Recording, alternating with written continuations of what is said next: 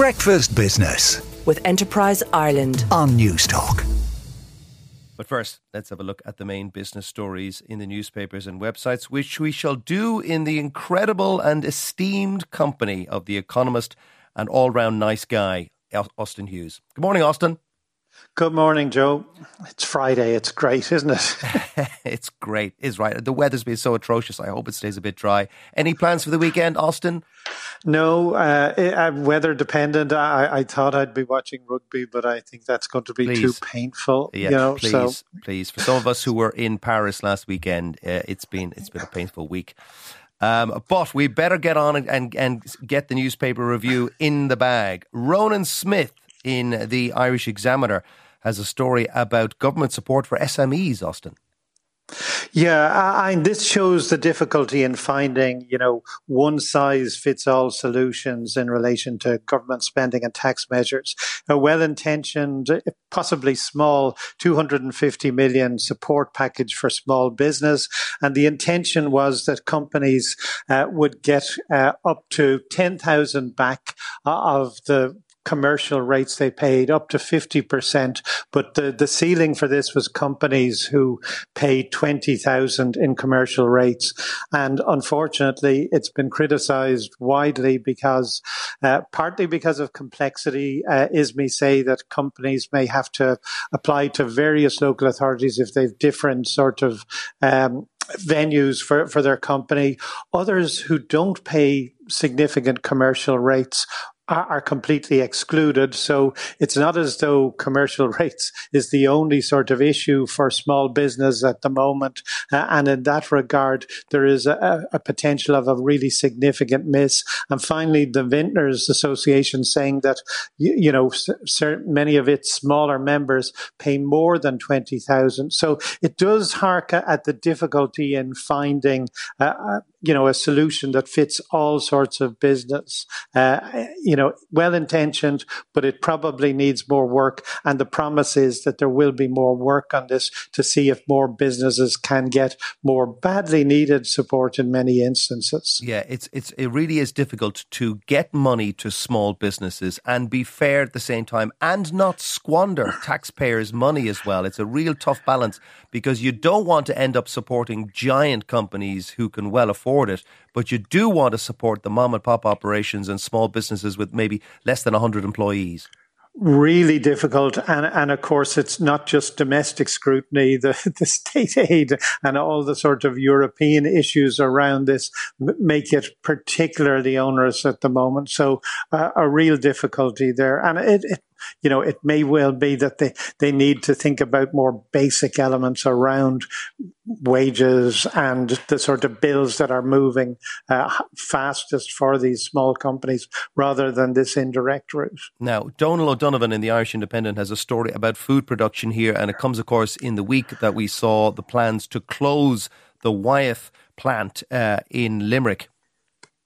Yeah, this is a, a big warning uh, uh, about, uh, as Donal puts it, the, the sort of impact of waning demand from China because of population change.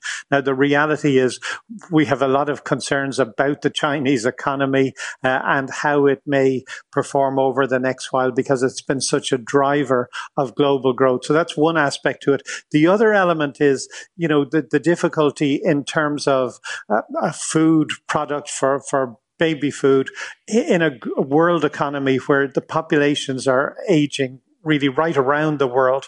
How do you actually get your product right shaped for a changing marketplace? And Ireland is very fortunate. We produce really wonderful food, but we have to be very careful about, uh, you know, changing demand that the marketplace isn't static. It's always changing. And we probably need to think a little bit more carefully. I suppose the other element is it does point also to the downsides of maybe being part of a multinational conglomerate where production just shifts to China in this instance or Switzerland, whereas, you know, a domestically owned company might be thinking more about how it could change the product uh, and uh, maybe adapt to, to world demand. But as I say, the big signal there is that even in somewhere, a marketplace that we think we're, we're really global leaders, you can't sit still.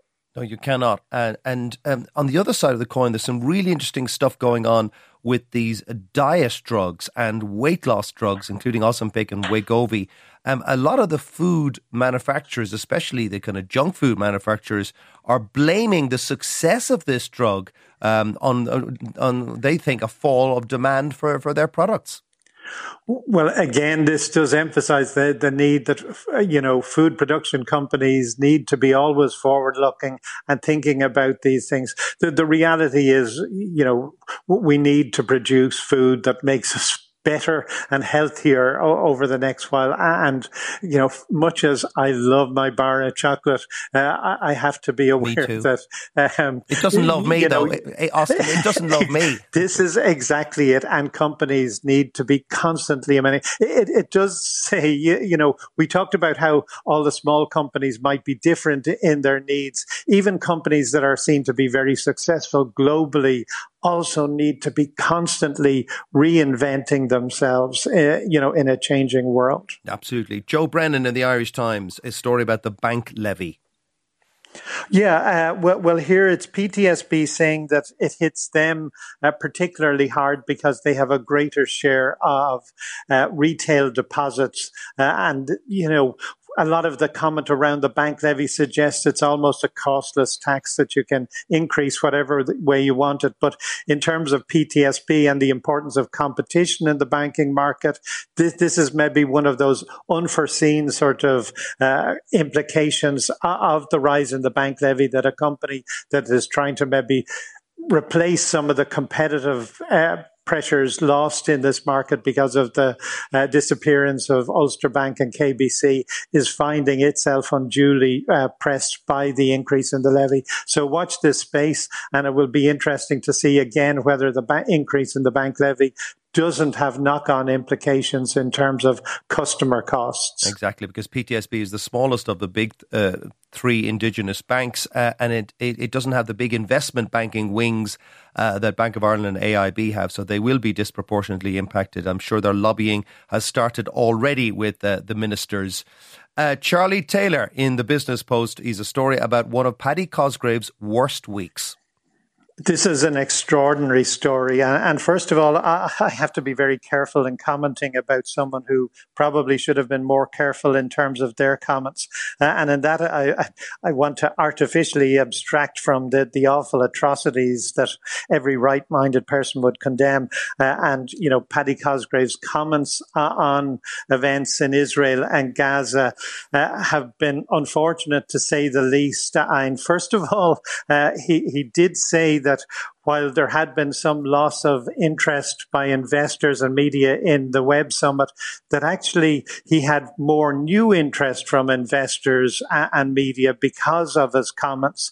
But maybe about eight or nine days after the initial comments, uh, fairly large apology, uh, and that doesn't seem to have gone down well. And what's really interesting, if you look at the social media around this, one, it's very hard to see exactly what someone is saying. There's definitely a hardening of attitudes on all sides, and there's these commentaries.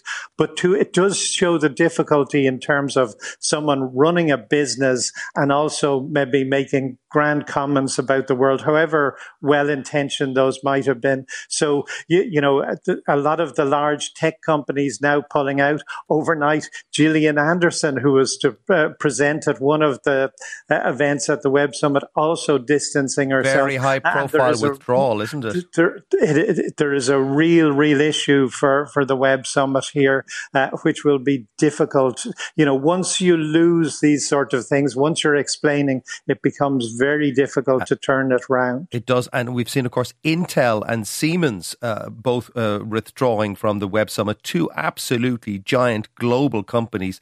Uh, according to Charlie Taylor in in the Business Post, yeah, it's certainly been a very bad week. He's gone quiet. He has withdrawn from X or Twitter, which is something he doesn't willingly do, I suspect. Uh, I suspect he hopes that this will all blow over in time for the Web Summit, which is in about three weeks' time. Uh, Austin, thank you so much uh, for your assessment of the papers and the news stories this week. Have a lovely weekend. Hopefully, it's not too wet, and um, we will see you in next. Newstalk Breakfast with Ciara Kelly and Shane Coleman. In association with AIR. Weekday mornings at 7 on Newstalk.